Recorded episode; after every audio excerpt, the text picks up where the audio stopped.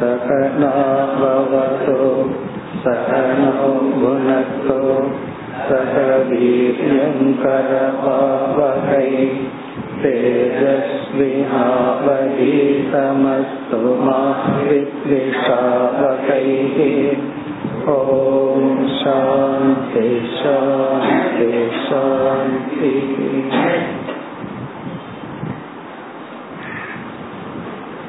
पदिनेटावद् श्लोकम् व्यक्तातयो विकुर्वाणाः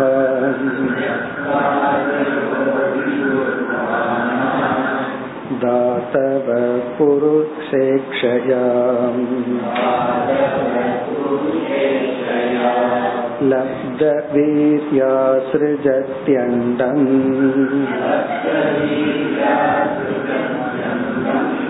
சம்பதா பிரகிருதேர்பலாத்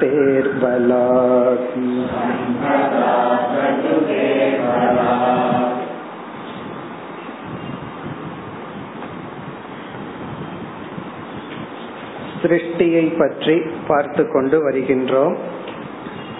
இந்த ஸ்லோகத்திலும் சென்ற ஸ்லோகம் பதினேழு பதினெட்டு இந்த இரண்டு ஸ்லோகத்தில் சாங்கியர்கள் உருவாக்கிய சிருஷ்டியை வேறு ஒரு கோணத்தில் பகவான் பிரித்து காட்டுகின்றார். அதில் பிரகிருதி என்பது காரண மாத்திரம். இந்த பிரகிருதி இந்த தத்துவத்திடமிருந்து தோன்றியது என்று சொல்ல முடியாது. அது பிரம்மத்துடன் அனாதியாகவே இருக்கின்ற. நம்ம வேதாந்தத்துல அதை மாயை என்று சொல்கின்றோம். ஆகவே மாயை அல்லது பிரகிருதி காரண மாத்திரம். அது காரியம் அல்ல எதனிடமிருந்தும் வந்ததல்ல. இந்த பிரகிருதியிடமிருந்து மகத் அகங்காரக பிறகு ஐந்து சூக்ம பூதங்கள். இவைகள் வரிசையாக தோன்றுகின்றன. இவைகளை இந்த ஏழு தத்துவத்தை காரிய காரணம் என்று அழைக்கின்றோம். அல்லது பிரகிருதி விகிருதி என்று அழைக்கின்றோம். ஏனென்றால் மகத் என்பது பிரகிருத்தியிடமிருந்து தோன்றியது அது காரியம். மகத்திடமிருந்து அகங்காரம் என்ற தத்துவம் தோன்றுகிறது. அது காரியமாகவும் உள்ளது காரணமாகவும் உள்ளது. இப்படி இந்த ஏழு தத்துவங்கள் தானும் தோன்றி தானும் தோற்றி வைக்கின்றன. பிறகு அடுத்த பதினாறு தத்துவங்கள் காரிய மாத்திரம் அவைகள் தோன்றின தவிர அவைகளிடமிருந்து புதிதாக ஒன்றும் வரவில்லை. அது வந்து ஐந்து ஞானேந்திரியம் ஐந்து கர்மேந்திரியம் பஞ்சபூதங்கள் பிறகு மனம். இந்த பதினாறு தத்துவங்கள் காரிய மாத்திரம் இதைத்தான் இங்கு ஆசிரியர் கிருஷ்ண பகவான் குறிப்பிடுகின்றார். வியக்தாதயக விகுர்வானாக தாதவக இங்க வெக்தம் என்றால் மகத் முதலிய தாதவக தத்துவங்கள் புருஷ ஈக்ஷயா. இந்த இடத்துலதான் புருஷனுடைய காரியம் அல்லது தேவை வருகின்றது. இந்த அனைத்து தத்துவங்களும் ஜட தத்துவங்கள் பிரகிருத்தியில் ஆரம்பித்து அந்த புருஷனுடைய சாநித்திய மாத்திரத்தில் இருப்பில் லப்த வீரியாக அந்த புருஷனிடமிருந்து சக்தியை அடைந்து சைத்தன்யத்தை அடைந்து அண்டம் சிருஜதி. இந்த பதினாறு தத்துவங்களும் படைக்கப்படுகிறது தோன்றுகின்றது. சம்ஹதாக இவைகளெல்லாம் சேர்ந்து பிரகிருத்தேர் பலாத். இவைகள் இவ்விதம் உருவாக வேண்டும் என்பது பிரகிருத்தியினுடைய தன்மையும் சேர்ந்து உள்ளது. இப்ப பிரகிருத்தியினுடைய தன்மையுடனும் பிறகு வந்து புருஷனுடைய சைத்தன்யத்தின் துணை கொண்டும் அனைத்தும் படைக்கப்பட்டுள்ளது. இப்ப இத்துடன் படைப்பை பற்றிய விசாரத்தை பகவான் நிறைவு செய்து அடுத்து வருகின்ற பகுதியில் உத்தவர் ஒரு கேள்வியை கேட்டார். விதவிதமான எண்ணிக்கையில் இந்த அனாத்மாவை விதவிதமான ரிஷிகள் கூறுகின்றார்கள். அதை பகவான் வந்து என்ன செய்கின்றார்? இவ்வளவு எண்ணிக்கை என்று ஒரு ரிஷி சொல்லும் பொழுது எந்த தத்துவத்தை சேர்த்து கொள்கிறார்கள்? எதை விடுகிறார்கள்? இவ்வளவு எண்ணிக்கைன்னு சொல்லும் போது எதை சேர்த்துக் கொள்கின்றார்கள் என்று இனி இந்த கேள்வியினுடைய பதில் முடியும் வரை இருபத்தி ஐந்தாவது ஸ்லோகம் வரை சில எண்ணிக்கைகளை.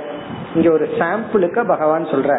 எவ்வளவோ எண்ணிக்கைகள் இருக்கு. எல்லாத்தையும் பகவான் எடுத்துக்கொள்ளாமல் சில எண்ணிக்கைகளை எடுத்துக்கொண்டு இவ்விதம் ஒரு ரிஷி சொல்லும் பொழுது அவர் எந்தெந்த தத்துவங்களை முதலில் எடுத்துக் கொள்கிறார் எதை விட்டு விடுகிறார் எதிலிருந்து இவைகளெல்லாம் தோன்றியது என்று ரிஷிகள் விட்டு விடுகிறார்கள் அந்த தத்துவத்தை பகவான் குறிப்பிடுகின்றார்.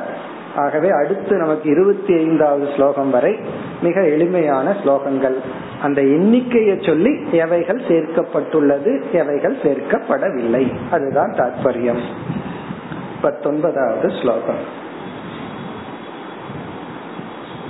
सप्तैव धातव इति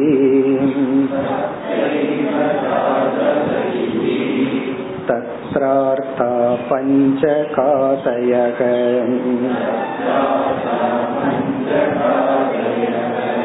ज्ञानमात्मो भयाधारः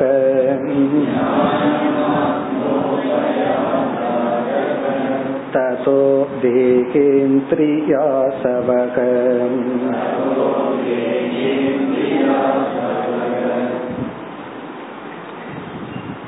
சில ரிஷிகள் ஏழே தத்துவம் தான் என்று கூறுகின்றார்கள்.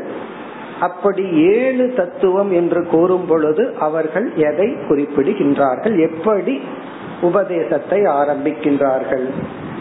சப்த ஏவ தாத்தவக இதி. தாத்தவகன தத்துவங்கள். இந்த அனாத்மாவாக இருப்பது ஏழு தத்துவங்கள் என்று சொல்லும் பொழுது தத்ர அர்த்தாகா. அர்த்தாகான இங்க ஆப்ஜெக்ட் அந்த ஏழு பதார்த்தங்கள் என்ன? அதாவது வந்து சாங்கியர்கள் இருபத்தி நாலு இனி ஒருவர் பகவானே இருபத்தி எட்டு சொன்னார். இப்படி ஒவ்வொருவரும் ஒவ்வொன்னு சொல்கிறார்கள். ஏழுன்னு சொல்பவர்கள் எதை குறிப்பிடுகின்றார்கள்? பஞ்ச காதயக ஐந்து பூதங்கள். ஏழுன்னு இவர்கள் சொல்லும் பொழுது ஐந்து பூதங்கள். இந்த ஐந்து பூதங்கள்ல அவர்கள் என்ன செய்கிறார்கள்? சூக்ம பூதம் ஸ்தூல பூதத்தை எல்லாம் பிரிக்காம பூதங்கள் சொல்லி விடுகிறார்கள். ஆகவே இதற்குள்ளேயே சூக்ம பூதங்களும் அடங்குகின்றன. நாம் பார்த்து அனுபவிக்கின்ற ஸ்தூல பூதங்களும் அடங்குகின்றன. அப்ப பத்துன்னு சொல்லும் போது என்ன செய்வார்கள்? சூக்ம பூதம் அஞ்சு ஸ்தூல பூதம் அஞ்சுன்னு பிரிக்கலாம். அஞ்சுன்னு சொன்னா இரண்டையும் ஒன்றுக்குள் அடக்கி விடுதல். இதுக்கு நம்ம ஏற்கனவே உதாரணம் பார்த்துட்டோம். அரை கிலோ மாவுல இருபது இட்லியும் செய்யலாம் நாலு இட்லியும் செய்யலாம். இப்ப நாலு இட்லி செஞ்சா அந்த இருபது என்ன ஆகுதுன்னா இதுக்குள்ள அடங்குகிறது. இருபது பண்ணணும் அப்படின்னா நாலு பிரிக்கின்றது கண்டென்ட் ஒன்றுதான். இப்ப வந்து ஐந்து தாதுக்கள் அதாவது பஞ்ச பூதங்கள் பிறகு ஞானம் ஆத்மா. ஆறாவது வந்து ஞானம். இங்க ஞானம்ங்கிற சொல்லல ஜீவாத்மா என்று புரிந்து கொள்ள வேண்டும். ஆத்மா என்றால் ஜீவாத்மாவினுடைய உண்மை சொரூபம் சைத்தன்ய சொரூபம். அதனால விளக்குகின்றார் உபய ஆதாரக. Subject object. இந்த இரண்டுக்கும் ஆதாரமாக உள்ள ஆத்மா. பிரம்ம தத்துவம் பரமாத்மா பிளஸ் ஜீவாத்மா. ததக தேக இந்திரிய அசவக. இதனிடமிருந்துதான் தேகங்கள் இந்திரியங்கள் பிராண தத்துவங்கள் எல்லாம் தோன்றின. அப்ப இவர் என்ன செய்யறார்? பஞ்சபூதம்னு சொல்லிட்டு அதுக்குள்ளேயே எல்லா பூதத்தையும் அடக்கி பிறகு அதிலிருந்தே தேகங்கள் இந்திரியங்கள் போன்றவைகள் எல்லாம் வந்து விடுகின்றன. பிராண தத்துவங்கள் எல்லாம் வந்து விடுகின்றன சொல்ற இப்ப ஏழுன்னு சொல்லும் பொழுது ஐந்து பூதங்கள் ஞானம் என்று சொல்லப்பட்ட ஜீவாத்மா இங்க ஞானம் அப்படின்னா சப்ஜெக்ட் இந்த உலகத்தை அனுபவிப்பவன். இந்த மனதும் சிதாபாசனும் கூடியுள்ள தத்துவம். ஆத்மா என்றால் அந்த சிதாபாசத்துக்கு ஆதாரமாக உள்ள அழியாத தத்துவம். உபய ஆதாரக. உபய ஆதாரம்னா இந்த திரஷ்டாவுக்கும் திருஷ்யத்துக்கும் ஆதாரம். பார்க்கின்ற ஜீவனுக்கும் பார்க்கப்படுகின்ற இந்த உலகத்துக்கும் ஆதாரமாக இருக்கின்ற ஆத்மா. இப்படி நம்ம சுருக்கி விரிச்சு பார்க்கும் பொழுது கொஞ்சம் நமக்கு மோர் கிளாரிட்டி வரும். அப்ப நம்ம எதை வேணாலும் சொல்லிடலாம். ஆனா இப்படி புரிஞ்சுக்கணும். இந்த வேதாந்தத்துல வந்து வாய் தவறி என்ன வந்தாலும் ஜஸ்டிஃபை பண்ணிடலாம். காரணம் என்ன? அதுதான் வேதாந்தம்ங்கிறது. நம்ம எதை வேணாலும் சொல்லலாம். எதை வேணாலும் விடலாம். அதனாலதான் வந்து ஒரு சப்ஜெக்ட் நமக்கு புரிஞ்சிருக்கா இல்லையா அப்படிங்கறது நமக்கே எப்படி புரிஞ்சுக்கணும் அப்படின்னா அந்த விஷயத்த ஒரு நிமிஷத்துலயும் பேச தெரியணும் ஒரு மணி நேரமும் பேச தெரியணும். அதனால வேதாந்தத்தை ஒரே வாக்கியத்துல தத்துவமசின்ட்டு முடிச்சுட்டு போலாம். அல்லது இருபத்தஞ்சு வருஷம் கிளாஸ் வேணாலும் எடுத்துட்டு இருக்கலாம். இதுதான் வேதாந்தம் அதுதான் இங்க வந்து பகவான் எக்ஸாம்பிளுக்கா சிலர் நேரேட் பண்ற இப்ப ஏழுன்னு சொன்னவர்கள் வந்து ஜீவாத்மா பரமாத்மா பஞ்சபூதங்கள் பிறகு இந்திரியங்கள் உடல் பிராணன் எல்லாம் இவைகளிடமிருந்து வந்தன இனி அடுத்தது யார் எவ்வளவு கூறுகிறார்கள் இருபதாவது ஸ்லோகம் षडित्यत्रापि भूतानि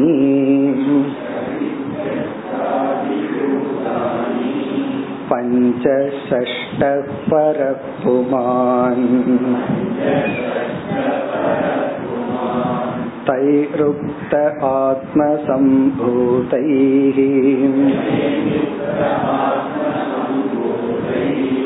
सृष्ट्वेतं समुपाविशत्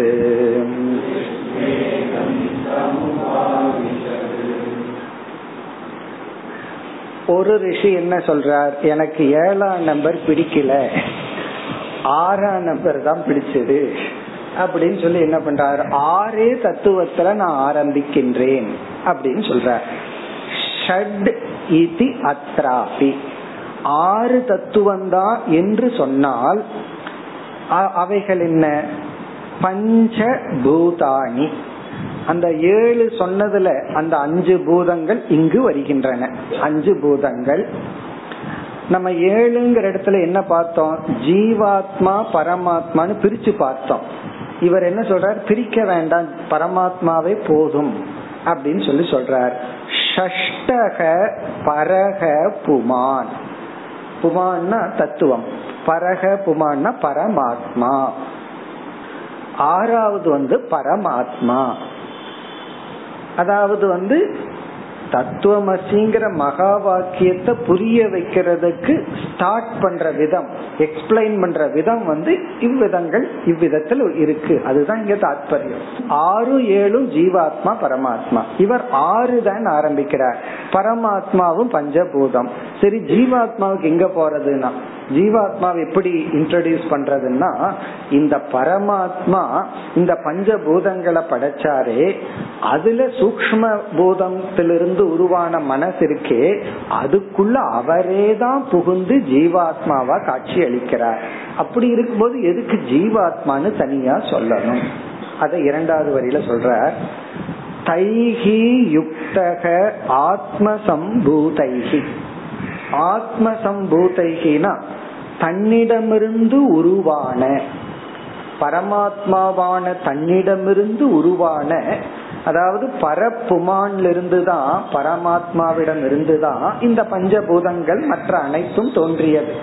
அப்படி தன்னிடமிருந்து உருவான தைகி ஆத்ம சம்பூதைகி சிருஷ்டுவா இதம். இவைகளையெல்லாம் படைத்து இதம் சமுபாவிஷத்து தத் சிருஷ்டுவா ததேவ அனுப்பிராவிஷத்துன்னு நம்ம படிச்சோம் தைத்திரியத்துல. அந்த கருத்தை சொல்றார். படைத்து அதற்குள் இவரே புகுந்தார். சமுபாவிஷத்துனா இந்த பரமாத்மா தான் தான் படைத்த இந்த பிரபஞ்சத்துக்குள் சென்று ஒரு போர்ஷன்ல ஜீவாத்மானாயி அவர் சப்ஜெக்டா இருந்து பிறகு வந்து தான் படைச்ச இனி ஒரு உலகத்தை ஒரு பொருளாக அனுபவித்து இந்த சிருஷ்டியானது நடைபெற்று கொண்டுள்ளது இப்ப ஆறுன்னு சொன்னோம்னா ஜீவாத்மாவை விட்டுட்டு பரமாத்மாவை மட்டும் எடுத்துக்கிறோம் இனி அடுத்த ரிஷி என்ன சொல்கின்றார் चत्वार ये वेति तत्रापि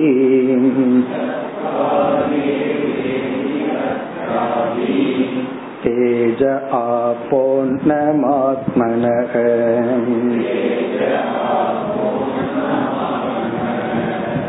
जातानि तैरितं जातम्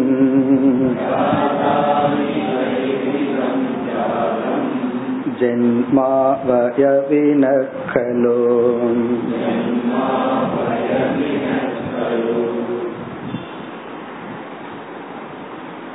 சாந்தோக்கிய உபனிஷத்தில் சிருஷ்டியை பற்றி பேச வரும் பொழுது பஞ்சபூதத்துக்கு பதிலாக மூன்று பூதங்கள் பேசப்பட்டுள்ளது. பஞ்சீகரணத்துக்கு பதிலாக திருவிக்கரணம் என்று பேசப்பட்டுள்ளது. இதே இது தைத்திரியத்துல நம்ம ஆர்டர சிஸ்டமேட்டிக்கா ஆத்மனக ஆகாச சம்பூதக ஆகாஷாத் வாயு என்று வரிசையா அஞ்சு பூதங்களினுடைய சிருஷ்டிய பார்த்தோம். அங்க ஆகாசத்தையும் வாயுவையும் விட்டுட்டு நாம பார்த்து அனுபவிக்க கூடிய ஸ்தூல பூதங்கள் மட்டும் எடுத்துக்கொள்ளப்பட்டுள்ளது.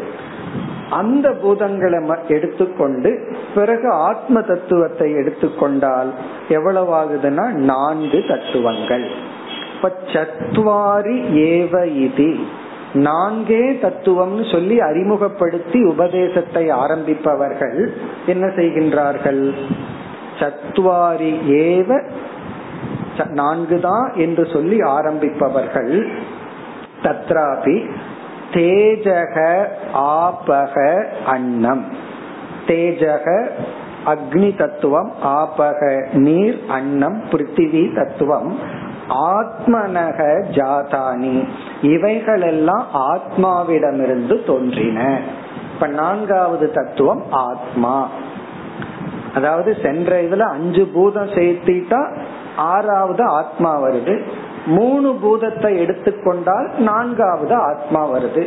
அப்ப இந்த மூன்று பூதத்துக்குள்ள மற்ற இரண்டு பூதத்தையும் நாம் சேர்த்தி கொள்ள வேண்டும். ஆத்மனக ஜாதானி. பிறகு மற்ற அனைத்தும் இவைகளிடமிருந்தே வந்தன. இந்த மூன்று பூதத்திடமிருந்தும் ஆத்மாவிடமிருந்து தான் மற்றவைகள் வந்தன. அதை சொல்றார். இதம் ஜென்ம அவயவினக. அவயவின மற்ற பார்ட் இந்த சூக்ம உடல் ஸ்தூல உடல் இந்திரியங்கள் பிராண தத்துவம் போன்ற அவயவங்கள் எல்லாம் அவயவினக இதம் ஜென்ம. இந்த அவயவினுடைய இந்த ஜென்மமானது தைஹி கழு ஜாதம். இந்த ஆத்மாவிடமிருந்து வந்த மத் வந்தவைகளிடமிருந்து அல்லவா வந்துள்ளது. அப்படின்னா மூன்று பூதம் அந்த மூன்று பூதத்திலிருந்து மற்றவைகள் எல்லாம் வந்தன. இதை எதுக்கு நமக்கு காட்டுறார்? நீ பஞ்ச பூதத்தையே மூணுன்னு சொன்னாலும் தப்பில்லை அஞ்சுன்னு சொன்னாலும் தப்பில்லை. கடைசியா என்னன்னா ஆத்மா பிரம்மன் ஐக்கியம். அவ்வளவுதான் நமக்கு தாற்பயம் இனி வந்து சில பேர் வந்து பதினேழுன்னு சொல்றாங்களே சில பேர் பதினாறுன்னு சொல்கிறார்களே அதையும் பகவான் ஞாபகப்படுத்துவதற்காக விளக்குகின்றார் அடுத்த இருபத்தி இரண்டாவது ஸ்லோகம் सङ्ख्याने सप्तदशके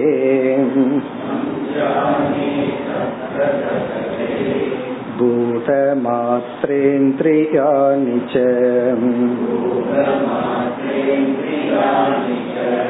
पञ्च पञ्चैकमनसा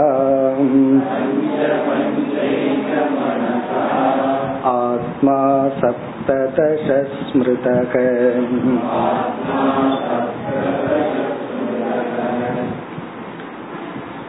சங்கியானே சப்த தசகே சங்கியானம்னா எண்ணுதல் கவுண்டிங் சப்த தசகே தசகம்னா பத்து சப்தன ஏழு. பதினேழு தத்துவங்கள் என்று கூறினால் பதினேழு தத்துவங்கள் என்று சிலர் எண்ணிக்கையை சொல்லும் பொழுது பூத மாத்திர இந்திரியானிச்ச பஞ்ச பஞ்ச. இந்த பஞ்ச பஞ்சன்னு இரண்டாவது வழி இருக்கிறத இங்க எடுத்து சேர்த்திக்கணும். அதாவது இவைகளினுடைய அஞ்சஞ்சு. நம்ம சொல்றோம்ல அஞ்சஞ்சா கொடுங்க அஞ்சஞ்சா நெல்லுங்க. சில பேர் இட்லியே அஞ்சஞ்சா சாப்பிடுவாங்க. ரெண்டு ரெண்டா கொடுங்க மூணு மூணா கொடுங்கன்னு சொல்லுவோமே. அப்படி பஞ்ச பஞ்ச.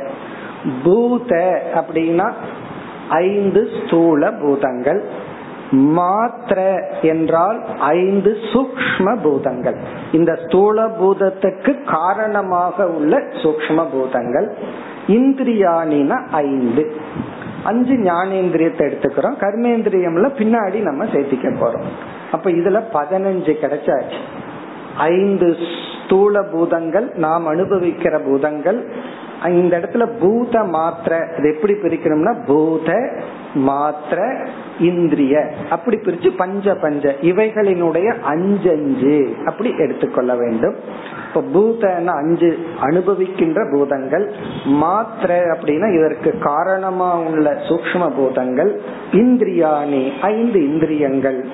பஞ்ச பஞ்ச இந்த அஞ்சு சேர்த்தி ஏக மனசா பதினாறாவதாக மனம் அதாவது நம்முடைய சூக்ம சரீரம் ஆத்மா சப்த தசக ஸ்மிருதக. பதினேழாவது தத்துவமாக ஆத்மா. நம்ம எவ்வளவு நேரேட் பண்ணாலும் ஆத்மாவை விட்டுறக்கூடாது. அதை வச்சுட்டு தான் நீங்க எவ்வளவு வேணாலும் சேர்த்திக்கங்க கழிச்சுக்குங்க. ஆத்மாவை கழிச்சிடலாமான்னா அது மட்டும் கழிக்க முடியாது. ஆத்மாவை வச்சுட்டு மீதி எதை வேணாலும் சேர்த்திக்கலாம் அல்லது கழிச்சுக்கலாம். பதினேழாவதாக இருப்பது ஆத்மா இனி அடுத்த இரண்டு ஸ்லோகத்தில் இதே போல பதினாறு பதினொன்னு எட்டு ஒன்பது இப்படியெல்லாம் எதை சேர்த்தி கொள்கிறார்கள் விடுகிறார்கள் அதை கோருகின்றார் அடுத்து இருபத்தி மூன்றாவது ஸ்லோகம்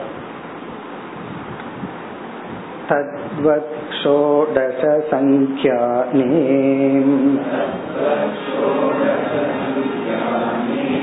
आत्मैव मन उच्यते भूतेन्द्रियाणि पञ्चैव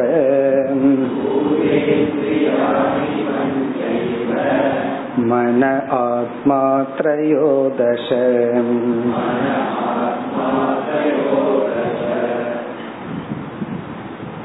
முதல் வரியில் பதினாறு தத்துவம் என்று கூறினால் எவைகள்? அதை சொல்றார். தத்வத் அது போலவே ஷோடசத்துவ சங்கியானே. ஷோடச சங்கியானே. பதினாறு தத்துவங்கள் என்று சொன்னால் நம்ம அந்த பதினைந்த ஏற்கனவே சொன்னதை எடுத்துக்கணும். அதாவது ஐந்து பூத் சுஸ்தூல பூதங்கள் ஐந்து சூக்ம பூதங்கள் ஐந்து இந்திரியங்கள் அந்த பதினைந்து. ஆத்மா ஏவ மன உச்சதே. மனம்ங்கிறத தனியா கவுண்ட் பண்ணாம ஆத்மாவை பதினாறாவதாக எடுத்துக்கொள்ள வேண்டும். பிறகு அந்த மனசை என்ன பண்ணணும்? அந்த பூதங்களிடமிருந்து வந்த தத்துவமாக எடுத்துக்கொள்ள வேண்டும். இப்ப மனசை கவுண்ட் பண்ணாம ஆத்மாவை பதினாறாவது தத்துவமாக கொள்ள வேண்டும். இனி இரண்டாவது வரியில எனக்கு பதிமூணாம் நம்பர் தான் பிடிக்கும்னு ஒரு ரிஷி சொல்லி நான் பதிமூணு கவுண்ட் பண்றேனேனா அதுக்கு பதில் சொல்றார். பூத இந்திரியாணி பஞ்சைவ. அங்க ஐந்து பூதங்கள் ஐந்து இந்திரியங்கள் பத்து. அந்த பூதங்கள்னு சொல்லும் போது அந்த அஞ்சுக்குள்ளேயே ஸ்தூலம் சூக்மத்தை எல்லாம் அடக்கிடுற அப்ப பத்து. பிறகு வந்து மனக ஒன்று பதினொன்று. ஆத்மா.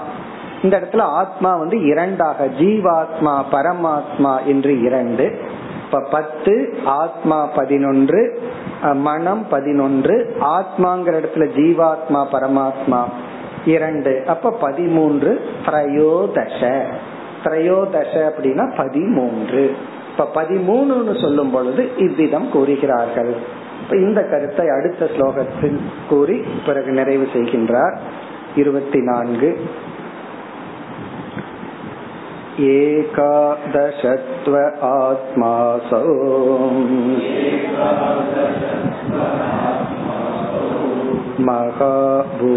महाभूतेन्द्रियाणि च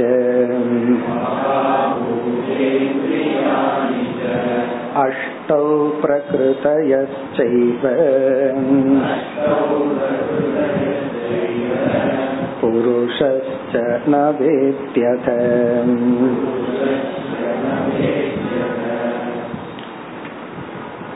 ஏகாதசத்துவே பதினோரு தத்துவங்கள் லெவன் பதினோரு தத்துவங்கள் என்று ஒரு ரிஷி அறிமுகப்படுத்தும் பொழுது ஆத்மாசௌ ஆத்மா பிளஸ் மகாபூத இந்திரியானிச்ச ஐந்து பூதங்களும் இந்திரியங்களும். அஞ்சு இந்திரியங்கள் ஐந்து பூதங்கள் பிளஸ் ஆத்மா. மீதி எல்லாம் என்னன்னா அந்த அஞ்சு இந்திரியத்துக்குள்ள கர்மேந்திரியங்கள் வந்து விடுகின்றன பிராண தத்துவம் வரும். பிறகு பூதங்களுக்குள்ள எல்லா பூதங்களும் வந்து விடுகின்றன. இது வந்து முதல் வரி. இரண்டாவது வரியில ஒன்பது என்று அறிமுகப்படுத்தினால் அதுல எட்டு பிரகிருதி ஒன்பதாவது புருஷ தத்துவம். ஏன்னா எல்லா இடத்துலயும் புருஷனையோ ஆத்மாவையோ நம்ம விட முடியாது விடக்கூடாது. அஷ்டவ் பிரகிருத்தையாக. எட்டு பிரகிருதி. ஐந்து பூதங்கள் மனம் புத்தி அகங்காரக. அந்த அஷ்டவ் பிரகிருத்தினா எட்டு பிரகிருத்திய வந்து எப்படி பிரிக்கப்படுகிறது அதை இங்க பகவான் கூறவில்லை. ஐந்து பூதங்கள் மனம் புத்தி அகங்காரம்ங்கிற தத்துவம். பிறகு புருஷக நவ இத்தியத. புருஷ தத்துவம் ஒன்பதாவது. இப்ப இந்த ஸ்லோகத்துடன் இந்த கருத்தை முடித்து அடுத்த ஸ்லோகத்தில் பகவான் நிறைவு செய்கின்றார். इति नाना प्रसङ्ख्यानम्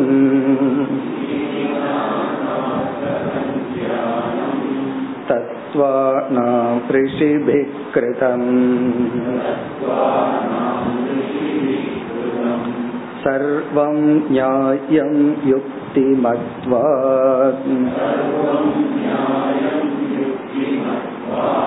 विदुषां किम् अशोभनम्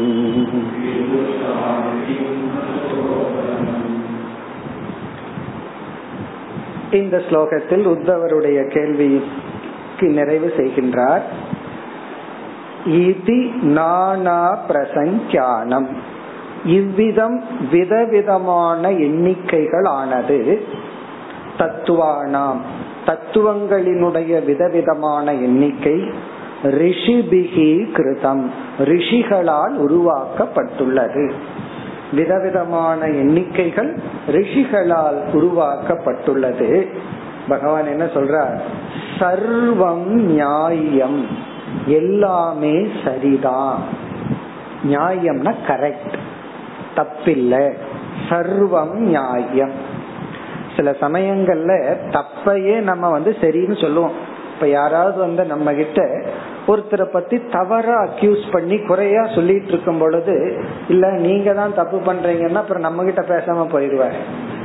அப்ப முதல்ல சரி கொஞ்சம் ஆறுதல் சொல்லணும்னா என்ன பண்றது? அவர் தப்பே சொன்னாலும் ஆமா நீ சொல்றதுதான் சரின்னு சொல்லிடணும்.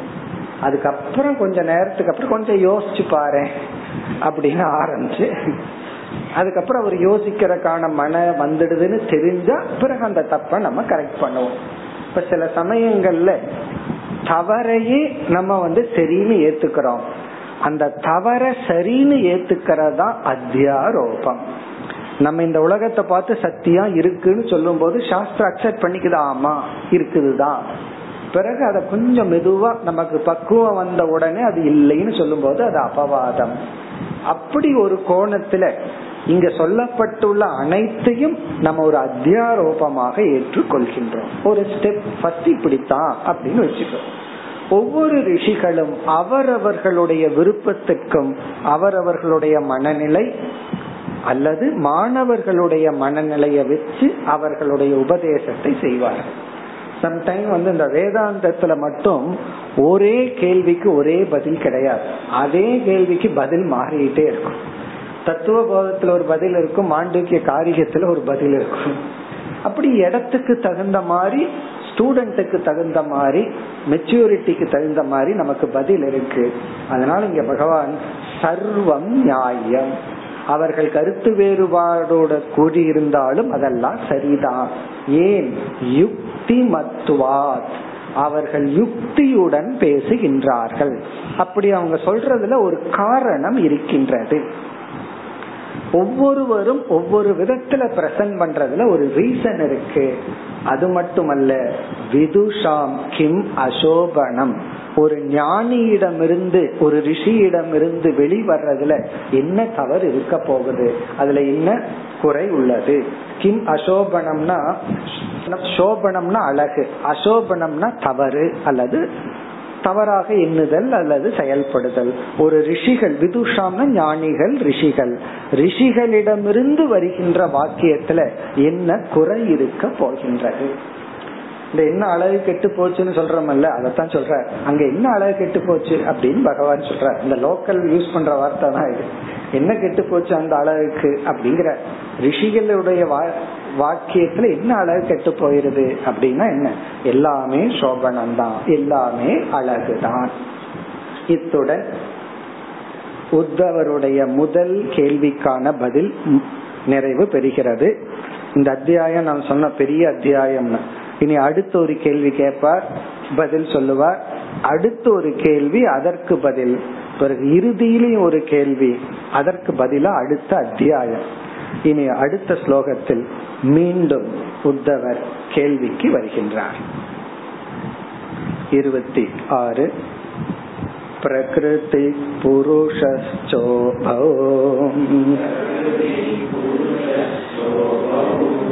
यद्यप्यात्मविलक्षणौ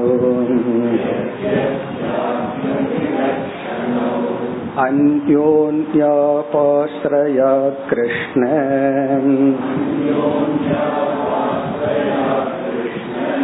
दृश्यते न भितातयोः।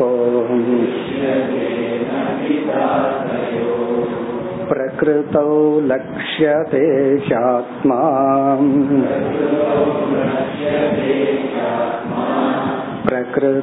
प्रकृतिश्च तदात्मनि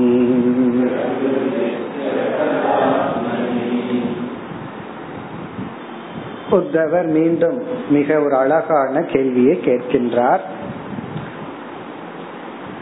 இந்த ஸ்லோகத்திலிருந்து இருபத்தி எட்டு வரை இந்த மூன்று ஸ்லோகத்தில் ஒரு கேள்வியை கேட்கின்றார் பிறகு சில ஸ்லோகங்களில் சுருக்கமாக பகவான் பதில் கூற போகின்றார் இந்த கேள்வியே ரொம்ப அழகான கேள்வி இப்படி ஒரு கேள்வி கேட்கறதுல இருந்து உத்தவருக்கு எவ்வளவு ஞானம் இருக்குன்னே நமக்கு தெரிய வருகிறது. மிக அழகான கேள்வி. ஆழ்ந்த ரொம்ப சட்டில் ஆழ்ந்த கேள்வியும் கூட. அதனால பதில புரிஞ்சுக்கிறதுக்கு முன்னாடி முதல்ல கேள்விய புரிஞ்சுக்கணும். சில பேர் நம்ம கிட்ட ஏதாவது சொல்லுவார்கள். நம்ம பதில சொல்லுவோம். திருப்பி முதல்ல என்னுடைய கேள்விய புரிஞ்சுக்கங்கன்னு சொல்லுவார்கள். அப்படி உத்தவருடைய கேள்விய புரிஞ்சுக்கிறதுலயே கொஞ்சம் கஷ்டம் இருக்கு. கேள்விய சக்சஸ்ஃபுல்லா நம்ம புரிஞ்சிட்டோம்னா அப்புறம் பகவானுடைய பதில புரிஞ்சுக்கிறதுக்கு வாய்ப்பு இருக்கு. என்ன கேள்வி? ரொம்ப சட்டில் கொஸ்டின் ரொம்ப சூக்மமான கேள்வி. அதனால முதல்ல என்ன பண்ணுவோம்? இவர் என்ன கேட்கிறார் அப்படிங்கறத புரிஞ்சுக்குவோம். அப்படி புரிஞ்சிட்டு பிறகு பதிலுக்குள்ளதான் நம்ம போக முடியும். இப்ப கேள்வி என்ன? பிரகிருதி புருஷக அப்படின்னு இரண்டு தத்துவங்கள். மினிமம் இரண்டுல தான் ஆரம்பிச்சு ஆகணும் எத்தனை எண்ணிக்கை இருந்தாலும் இரண்டுல தான் நம்ம ஆரம்பிக்கிறோம். அந்த இரண்டிலிருந்து அப்புறம் அப்படியே டெவலப் பண்றோம். இது வந்து சாங்கியர்களுடைய வார்த்தையப்படி புருஷக பிரகிருதி இதே வேதாந்தமா இருந்தா பிரம்ம மாயா. இந்த புருஷங்கிற இடத்துல பிரம்மன் பிரகிருதிங்கிற இடத்துல மாயைன்னு போட்டுப்போம் நம்ம வேதாந்த டேர்ம் யூஸ் பண்ணணும்னா பிரம்மன் மாயை. சாங்கியர் டேர்ம் யூஸ் பண்ணோம்னா பிரகிருதி புருஷக. இப்ப இங்க என்ன சொல்றார்? உத்தவருக்கு நல்லா தெரிகிறது அவர் ஏற்றும் கொண்டார். இந்த பிரகிருத்தியும் புருஷனும் வேறு வேறுதான். பிரகிருதி வேறு புருஷன் வேறுதான். பிரகிருத்தினுடைய லட்சணம் வேறு புருஷனுடைய லட்சணம் வேறுதான். அதாவது பிரம்மன் வேறு மாயை வேறுதான். ஏன்னா பிரம்மத்தினுடைய லட்சணம் வந்து சச்சிதானந்தம் அல்லது சத்தியம் ஞானம் அனந்தம்ங்கிறது. மாயையினுடைய லட்சணம் வந்து திரிகுண ஆத்மிகா ஜடா. ஜடமான மூன்று குணத்துடன் இருப்பது மாயை. அல்லது ஏற்கனவே பிரகிருதிக்கு லட்சணம் பார்த்திருக்கோம். என்ன ஞாபகம் இருக்கும் குணசாமியம் வை பிரகிருதிகி அப்படின்னு படிச்சிருக்கோம். மூன்று குணம் சமமாக இருக்கின்ற நிலை பிரகிருதி அல்லது குணமயி. மூன்று குணத்துடன் இருப்பது பிரகிருதி புருஷக என்பது நிர்குண சொரூபம் குணமற்ற சைத்தன்ய சொரூபம் சத் சொரூபம். இப்ப ஃபர்ஸ்ட் வரியில என்ன சொல்ற பிரகிருதி புருஷன் இரண்டும் வேறு வேறு அப்படிங்கிறது எனக்கு தெளிவாக புரிகின்றது. எனக்கு அதுல சந்தேகம் இல்லை. புருஷன்கிற ஒரு தத்துவம் பிரகிருத்தின் ஒரு தத்துவம் வேறு வேறுதான். இப்ப தத்துவத்தை தெரிஞ்சுக்கிறதுக்கு ஒரு ஒரு மாணவன் முதல்ல வர்ற. இப்ப அவருக்கு நம்ம எப்படி தத்துவத்தை அறிமுகப்படுத்துறோம்? நீ இந்த பார்த்தெல்லாம் அனுபவிக்கிறையே. இது வந்து படைக்கப்பட்டது சிருஷ்டி. அப்ப அவருக்கு வந்து மைண்ட்ல என்ன ஆகுது? ஃபர்ஸ்ட் ஒரு கேட்டகரி ஒரு தத்துவம். என்ன? படைக்கப்பட்ட அனைத்தும் ஒரு சைடு இனி ஒரு சைடு என்னன்னா இதற்கு ஆதாரமாக இருப்பது இனி ஒன்று. அது பிரம்மன் அதுதான் இவைகளை தாங்குகின்றது அது காரணம். அப்ப அந்த மைண்ட்ல என்ன வந்திருக்கு? இறைவன் அல்லது பிரம்ம தத்துவம் புருஷ தத்துவம் படைக்கப்பட்ட இந்த பிரகிருதிங்கிற தத்துவம். இனி என்ன சொல்ற அந்த கொஸ்டின்ல இருக்கிற சர்டிலிட்டி எந்த இடத்துல வருதுன்னா இந்த இரண்டும் வேறு வேறுன்னு என்னதான் என் புத்தியில சாஸ்திரத்தின் மூலியமா தெரிஞ்சிட்டாலும் இந்த புருஷன் அல்லது பிரம்மன்கிற தத்துவத்தை பிரகிருத்தியினுடைய துணை இல்லாம நான் அதை அனுபவிக்கவோ புரிஞ்சுக்கவோ முடிகிறதில்லை. அதே சமயத்துல மாயை அல்லது பிரகிருதிங்கிற தத்துவத்தை புருஷனுடைய துணை இல்லாமையும் புரிஞ்சுக்க முடியவில்லை. இப்ப பிரகிருத்தினுடைய ஹெல்ப்ல தான் நான் பிரம்மத்தை புரிஞ்சுக்க வேண்டியது இருக்கு. அதே சமயத்துல பிரகிருத்திய புரிஞ்சுக்கணும்னா பிரம்மன் இருந்து ஆகணும் அப்போ ஒன்றை புரிஞ்சுக்கிறதுக்கு இனி ஒன்னு கம்பல்சரியா பக்கத்துல இருந்து ஆக வேண்டியது இருக்கு. பிரம்மத்தை மட்டும் நான் தனியா என்னால புரிஞ்சுக்க முடியல. பிரகிருத்திய மட்டும் என்னால தனியா புரிஞ்சுக்க முடியல. ஏன்னா பிரகிருத்திய புரிஞ்சுக்க போகும்போது பிரம்மன் கூட இருந்து ஹெல்ப் பண்ணது. பக்கத்திலேயே ஒட்டிட்டு இருக்கு. அதே சமயத்துல பிரம்மத்தை புரிஞ்சுக்க போகும்போது பிரகிருத்தியும் வேற சேர்ந்து இருக்கு. ஆகவே ஒன்றை இனி ஒன்று சார்ந்திருப்பதனால் ஒன்றை புரிஞ்சுக்கிறதுக்கு இனி ஒன்றினுடைய துணை என்னைக்குமே இருக்க வேண்டியதுனால நான் இதை எப்படி பிரிந்த தத்துவம் வேறு வேறுங்கிறத அசிமுலேட் பண்றது புரிந்து கொள்வது. இத கொஞ்சம் புரிஞ்சுக்கலாம் இப்போ. ஒரு உதாரணம் பார்த்தா புரிஞ்சு இப்ப வந்து லைட் அப்படின்னு ஒரு பிரின்சிபல் லைட் வெளிச்சம். லைட்னு ஒரு பிரின்சிபல் இப்ப நம்ம கை இப்ப கையின்னு ஒரு பொருள். நம்ம கை நம்ம கிட்ட கை இருக்கு. இப்ப நம்ம டியூப் லைட் இருக்கு. டியூப் லைட் இல்லைனாலும் பகல் வேலையில நம்ம கைய பாக்குறோம் இந்த கைய பார்த்த உடனே உனக்கு கையில என்னென்ன இருக்குன்னு கேட்ட என்ன சொல்லுவோம்? அஞ்சு விரல் இருக்குன்னு இல்ல அழுக்கு இருக்கு இல்ல சுத்தமா இருக்குன்னு சொல்லிட்டு இருப்போம். ஆனா இந்த விரலுக்கு அப்பாற்பட்டு வேற என்ன இருக்கு அப்படின்னு கேட்டா கொஞ்சம் யோசிச்சா என்ன சொல்லுவோம்? லைட்டினுடைய ரிஃப்ளெக்ஷன் இருக்கு. அப்ப இந்த கையில வந்து ரெண்டு இருக்கு. லைட் பிரின்சிபிளும் இருக்கு கை அப்படிங்கிற ஒரு பொருள் இருக்கு. கையில் எந்த பொருளை வேணாலும் எடுத்துக்கலாம். நம்ம கையையே மனசுல வச்சுக்கோமே. அப்ப நம்முடைய கையில லைட்டும் இருக்கு அதுல ரிஃப்ளெக்ட் ஆகிருக்கு ஹேண்ட் கையும் இருக்கு. இப்ப வந்து ஒருத்தர் கேக்குற அல்லது ஒரு குழந்தை நம்ம கிட்ட கேக்குது எனக்கு கொஞ்சம் பிரிச்சு காட்டுங்க அப்படின்னு சொல்லி. இந்த லைட்டை எடுத்து தனியா வச்சு கைய எடுத்து தனியா வச்சு பிரிச்சு காட்டுங்கன்னா நம்ம அந்த குழந்தைக்கு பிரிச்சு காட்ட முடியுமோ? லைட்டை எடுத்து தனியா வச்சு கையை எடுத்து தனியா வச்சு பிரிச்சு காட்ட முடியுமோ? ஆனா நம்ம என்ன சொல்றோம்? இந்த கையில ரெண்டு பிரின்சிபிள் இருக்கு. லைட்டுன்னு ஒரு பிரின்சிபிள் இருக்கு. அது வந்து கைக்கு அப்பாற்பட்டது. கையின் ஒன்னு இருக்கு. இப்ப இரண்டு இருக்கு. இரண்டும் வேறு வேறு தான் ஆனால் என்னால பிரிச்சு புரிந்து கொள்ள முடியவில்லையே. அதுக்கு காரணம் என்னன்னா லைட் வந்து தன்னை வெளிப்படுத்தணும்னா கை போன்ற ஒரு பொருள் தேவைப்படுது. லைட்டை நம்ம பார்க்கவே முடியாது. அதுதான் ரொம்ப அதிசயம். அது நீங்க வந்து அனுபவத்திலேயே பார்க்கலாம். ஏரோப்ளைன் போயிட்டு இருக்கும் போது முன்னாடி மேகம் எல்லாம் இல்லைன்னா அந்த பிளைட்ல இருக்கிற லைட் மட்டும்தான் நமக்கு தெரியும். தூரத்துல அடிச்சிட்டு இருக்கிற லைட் கண்ணுக்கு தெரியாது. ஒரு மேகம் வந்ததுன்னா ரிஃப்ளெக்ஷனை வச்சு தான் தெரிந்து கொள்ள முடியும். அப்போ ஒரு லைட் பாஸ் ஆச்சு. அது ரிஃப்ளெக்ட் பண்றதுக்கு ஒரு ஆப்ஜெக்ட் இல்லைன்னா லைட்டை நம்ம புரிஞ்சுக்கவே முடியாது. அங்க லைட் இருக்குன்னு கூட நமக்கு தெரியாது. காரணம் என்ன? அந்த லைட் பிரின்சிபிள் தன்னை வெளிப்படுத்த அது வந்து ஒரு ஆப்ஜெக்ட சார்ந்து இருக்கு. டிபெண்ட் இந்த லைட்டே டிபெண்ட் எதை? தன்னை எக்ஸ்பிரஸ் பண்ண தான் இருக்கிறேன்னு காட்டிக்கொள்ள ஒரு ஜடமான பொருள் தேவைப்படுகிறது.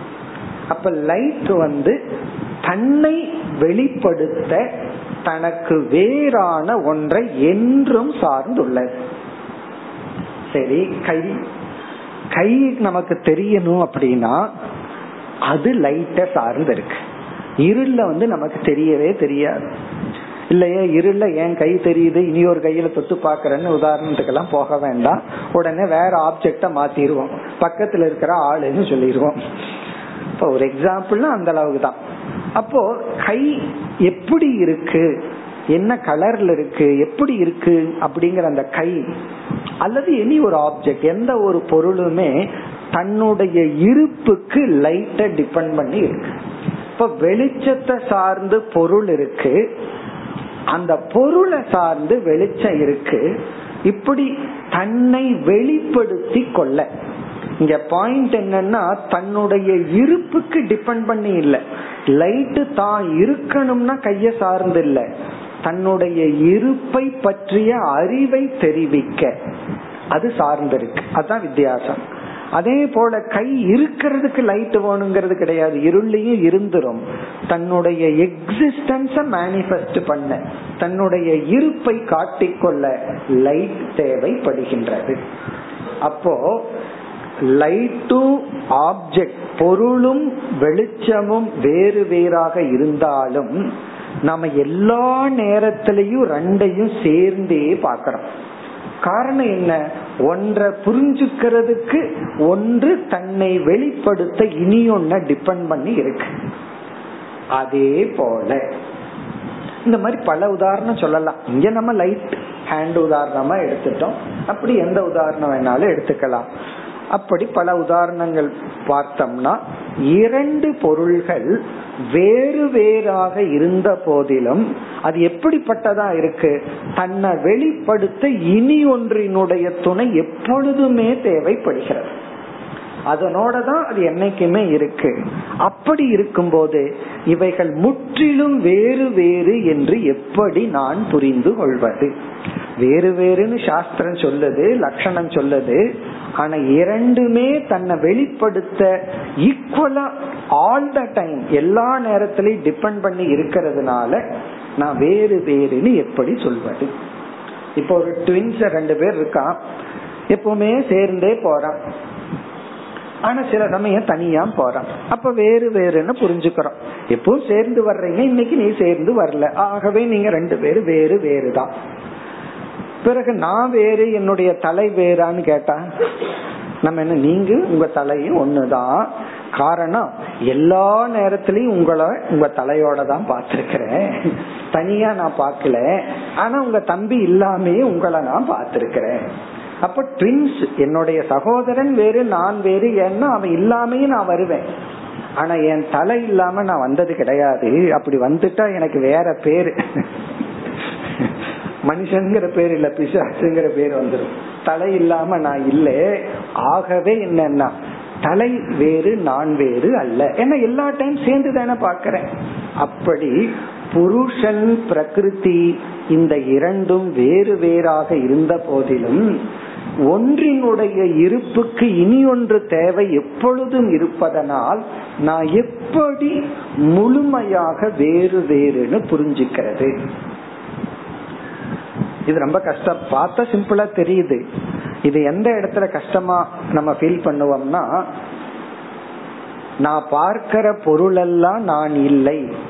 ரொம்ப சுலபம். நான் புஸ்தகத்தை பாக்கிறதுனால நான் புஸ்தகம் இல்லை.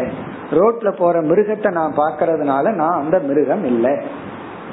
இதே லாஜிக்க இந்த சரீரத்துல அப்ளை பண்றோம். நான் இந்த உடலை பாக்கிறேன் அப்ப உடல் நான் இல்லை அப்படின்னு சொன்னோம்னா அது எப்படி? அப்படின்னு அதே லாஜிக் தானே நீ எதையெல்லாம் பார்க்கறையோ பார்ப்பவன் பார்க்கப்படும் பொருளிலிருந்து வேறுபட்டவன்.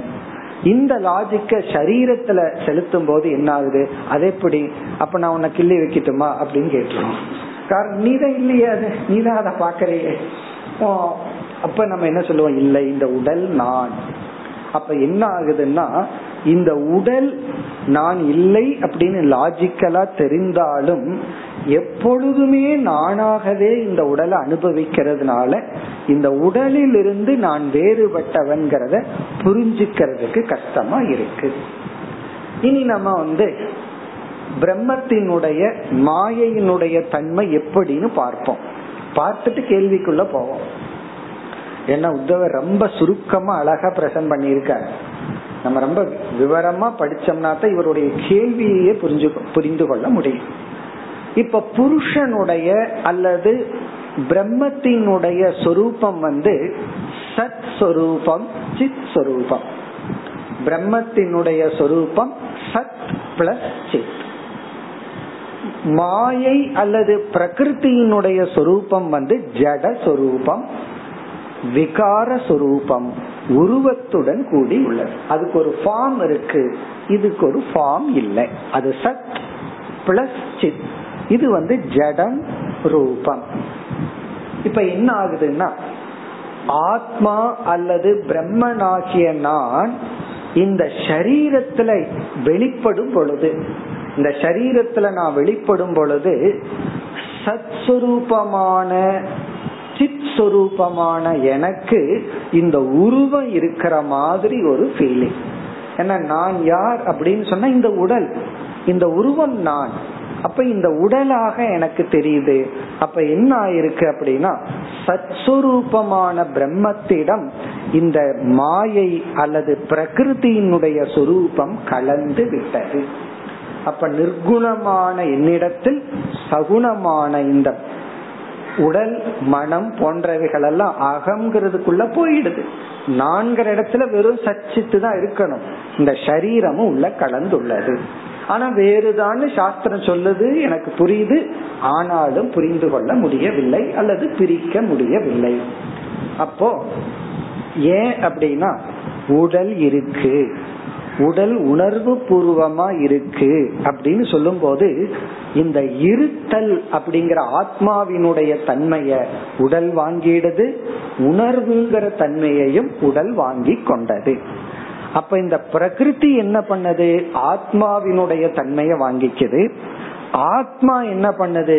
பிரகிருத்தியினுடைய தன்மையை தனக்குள்ள வாங்கி கொள்கிறது. இப்ப பிரகிருத்தியினுடைய தன்மைய ஆத்மா தான் வாங்கிட்டு உருவமுடையதாகவும் ஆத்மாவினுடைய இருத்தல் உணர்வுங்கிற தன்மைய உடல் வாங்கிட்டு உடல் இருக்கிறது உடல் உணர்வுடன் இருக்கிறதுன்னு ஆயிடுச்சு. இதுக்கு நம்ம ஏற்கனவே பார்த்த உதாகரணம் வந்து பல முறை பார்த்திருக்கோம். இரும்பு குண்டு இருக்கு அயன் பால் அத வந்து நம்ம தீயில போட்டுறோம். பார்த்தா அது ரெட் பால நமக்கு தெரிகிறது. இப்போ உருவம் இல்லாத அக்னி வந்து அக்னி தத்துவம் உருவத்தை அடைந்து விடுகிறது. இந்த பால் இரும்பு குண்டினுடைய உருவத்தை அக்னி எடுத்துடுச்சு. உஷ்ணமில்லாத இந்த இரும்பு குண்டு என்ன பண்ணது? உஷ்ணத்தை தான் எடுத்து கொண்டது அயன் பால் சுடுது அப்படின்னு சொல்றோம். கரண்டி சுடுதுன்னு சொல்லும் போது என்ன அர்த்தம்? கரண்டி சுடுமா?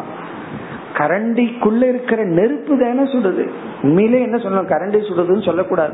சாம்பார் சுடுது ரசம் சுடுதுன்னு சொல்லக்கூடாது. ரசம் எப்படி சுடும்? ஃப்ரிட்ஜில் வச்சு எடுத்து பாருங்க எப்படி சுடும்? ஆகவே ரசமோ சாம்பாரோ சுடுவதில்லை. ஆனா வீட்டுல போனா ஒழுங்கா அதையவே சொல்லுவோம். வேதாந்தத்தை கிளாஸ்லயே வச்சுக்குவோம். அங்க போய் அக்னி சுடுதுன்னு சொன்னா தப்பா போயிடும் உண்மையிலேயே சுடுற தன்மை அக்னியை சார்ந்தது. ரசத்துக்கோ சாம்பாருக்கோ கரண்டிக்கோ இல்லை. ஆனா என்ன ஆகுது? அந்யோன்யம். ஒன்றினுடைய தர்மம் இனி ஒன்றில் கலந்து நமக்கு தெரியவில்லை. அப்படி இவர் என்ன சொல்றார்? சாஸ்திரப்படி புருஷன் பிரகிருத்தினே நீங்க அறிமுகப்படுத்தி வேறேன்னு தெரிஞ்சிட்டாலும் ஒன்றை மட்டும் தனியா அனுபவிச்சதே கிடையாது. பிரம்மத்தை மட்டும் வெறும் நிர்குண பிரம்மத்தை மட்டும் நம்மால தனியா பார்த்து புரிஞ்சுக்கல.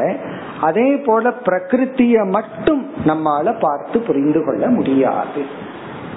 சேர்ந்தேதான் இருக்கும். இப்ப நகை இருக்கு. அந்த நகையில நாம ரூபமும் தங்கமும் சேர்ந்துதான் இருக்கு. சப்போஸ் நீங்க நாம ரூபத்தை பிரிச்சு நகையும் பிரிச்சு காட்டுங்கன்னா நம்மளால முடியுமா? அந்த நகையை அழிச்சு அது வேற ரூபத்துக்கு வந்துருது. ஆகவே தங்கம் என்னைக்குமே நாம ரூபத்தோட இருக்கிறதுனால நாம ரூபத்தையும் தங்கத்தையும் எப்படி பிரிச்சு புரிஞ்சு கொள்றது? ஏன்னா எப்பொழுதுமே நான் தங்கத்தை ஒரு நாம ரூபத்தோட தான் பார்த்திருக்கேன். ஆகவே பிரகிருதி புருஷன் வேறாக இருந்தாலும் நாம அனுபவத்துல எல்லா காலத்திலும் ஒன்றை ஒன்று சார்ந்திருப்பதாகவே அனுபவிக்கிறோம். ஆகவே எப்படி நான் விஷுவலைஸ் பண்றது? எப்படி நான் புரிஞ்சுக்கிறது? கடைசியா சிம்பிளா சொல்லணும்னா நான் இருக்கின்ற உணர்வு ரூபமானவன். இந்த நானை உடல் இல்லாம எப்படி புரிஞ்சுக்கிறது? உடலோடு சேரும் போது தானே நான் இருக்கிறேன் உணர்வு ரூபமானவன் சொல்ல முடியுது. நான் உடலை நெகேட் பண்ணிட்டா என்னால எப்படி நான் அந்த நானை புரிந்து கொள்ள முடிகிறது? அதுதான் கேள்வி. அதே சமயத்துல இந்த சத்தையும் சித்தையும் எடுத்துட்டா உடல் எங்க இருக்கு? நீங்க எனக்கு காட்டுறதுக்கு. ஆகவே பிரம்மத்தை கழிச்சுட்டா என்னால பிரகிருத்திய தனியா பார்க்க முடியாது. பிறகு பிரகிருதிய கழிச்சிட்டாலும் எனக்கு பிரம்மன் எங்க? அது எப்படி புரிஞ்சுக்கிறது? ஆகவே எனக்கு குழப்பமாக உள்ளது. அதுதான் கேள்வி. இப்பொழுது உத்தவருடைய வாக்கியத்திற்கு சென்றால் பிரகிருதிகி புருஷச்ச உபௌ. பிரகிருதி புருஷன் என்ற இரண்டும் எத்யபி ஆத்ம விலக்ஷணவ் எத்யபினா இருந்த போதிலும். ஆத்மனா தன்னிடம் இருந்து விலட்சணம்னா தன்னிடம் இருந்து வேறுபட்டது. இங்க ஆத்மனா ஒன்று கொன்று என்று பொருள். எத்யபினா ஒன்றுக்கொன்று வேறுபட்டதாக இருந்த போதிலும். அக்செப்ட் பண்ணிக்கிறார். சாஸ்திரம் சொல்லி இருக்கு நான் அதை அக்செப்ட் பண்றேன். அதாவது இன்டலக்சுவலா நான் அதை ஏத்துக்கிறேன். ஏன்னா சாஸ்திரத்துல சிரத்தை இருக்கிறதுனால. பிரகிருதி புருஷ உபோ பிரகிருதி புருஷன் என்ற இரண்டும் ஆத்ம விலட்சணம் இங்க ஆத்ம விலட்சணம்னா தனக்கு தனக்கு ஒன்றுக்கொன்று விலட்சணம்னா வேறுபட்டதாக எத்தியது இருந்த போதிலும். இனி இரண்டாவது வரையில வர்றாரு. இங்க கஷ்டம் வருதான் அந்யோன்ய அபாஸ்ரயாத் கிருஷ்ண. ஹே கிருஷ்ண அந்யோன்ய அபாஸ்ரயாத் ஒன்றை ஒன்று சார்ந்திருப்பதனால். அபாஸ்ரயாத்னா சார்ந்திருத்தல். ஒன்றை ஒன்று டிபெண்ட் பண்ணி என்றுமே சார்ந்திருப்பதனால் தயோகோ பிதா. இந்த இரண்டினுடைய வேற்றுமை தன்மையானது ந திருஷ்யதே. என்னால் புரிந்து கொள்ள முடியவில்லை. அது வேறுதான் இருந்தாலும் என்னால் அதை புரிஞ்சுக்க முடியல. எவ்வளவு புரிஞ்சுட்டா இப்படி ஒரு கேள்வி அவர் கேட்டிருப்பார். அப்ப எவ்வளவு தூரத்துக்கு அவர் பயணம் பண்ணி இருந்தா இந்த மாதிரி ஒரு அழகான கேள்வி வரும். தயோகோ பிதா.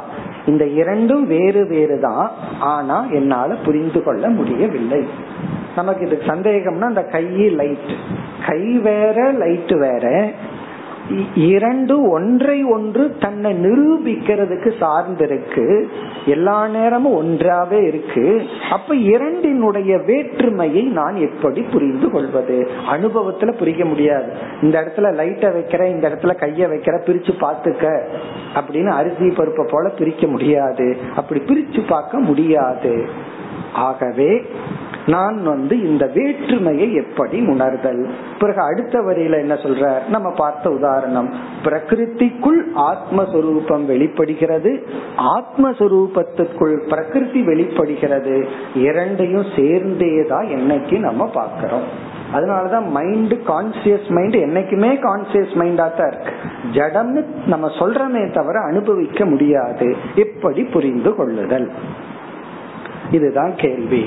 மேலும் அடுத்த வகுப்பில் பார்ப்போம். ஓம் போர் நமத போர் நமிதம் போர் போர் நமுதச்சதே. பூர்ணய பூர்ணமாதாய பூர்ணமேவாவசிஷ்யதே ஓம் சாந்தி சாந்தி சாந்தி.